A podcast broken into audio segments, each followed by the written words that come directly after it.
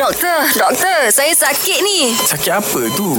Nak tahu, dengarlah doktor, doktor. Doktor, kalau tangan kena minyak panas, ha, letak susu lepas tu kita letak kicap sebabnya tak nak bagi melecur. Macam mana tu doktor, ya ke? Okey, sebenarnya letak kicap, letak tepung, letak gapa tu dia sebenarnya untuk mengurangkan kesakitan. Dah, hak tu saja. Dia Ubat bukan gigi. rawat.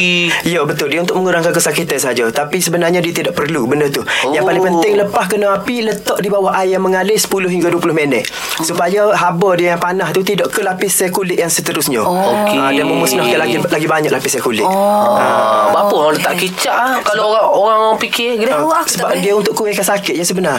Paling penting rawatan kecemasan kena je api kena je apa benda-benda haba tu letak bawah air yang Rendai mengalir. air. Oh. Ha 20 minit. Tak serendai juga nak letak rendai. air mengalir. Eh, Air ngalir. 20 Ni lah minit. mu sembuh dengan pahit, dengan getah pahit Ya, lah. ha, kalau sembung atau pahit Ah. kau oh, kalau duduk bawah agak apa? Ah. Shower. Bilik shower tu air Ah, mandi tu, ah, air keju, air hujan. Air hujan. Ha, air Air hujan. hujan. Ha duduk situ 20 minit lepas tu kat bawa pergi hospital sini. Oh, saya Eh. memang betul doktor ada seorang makcik ni Kat rumah dia bagus dah Dah ada penyembuh tu Kebakaran Sebelah dia letak kicap Ya Oh. Dia standby Lepas dia Dia sembuh t- k- Kalau melecur kicap dah standby Standby cuah kicap. Jenis berhi makan kicap tadi Ah, kena tu. tegur. Itu kena Expired tegur. tukar Expired tukar Ah, Dia tak bagi anak-anak dia makan kicap tu Ha, yang expired Betul, betul. Oh. Takutnya siapa expired tu dah ada kumen dah dari kicap Letak kat luka tu Oh, jadi nyanyo sakitan kumen kena pula. kerat tangan lah Masyam. Ah. Mungkin yang kemak cerita Ya, Masyam. Tambah-tambah kalau mak cik tak ada keciman ni Oh, ah, ada pula. panjang cerita pula lah. Sakit kepala.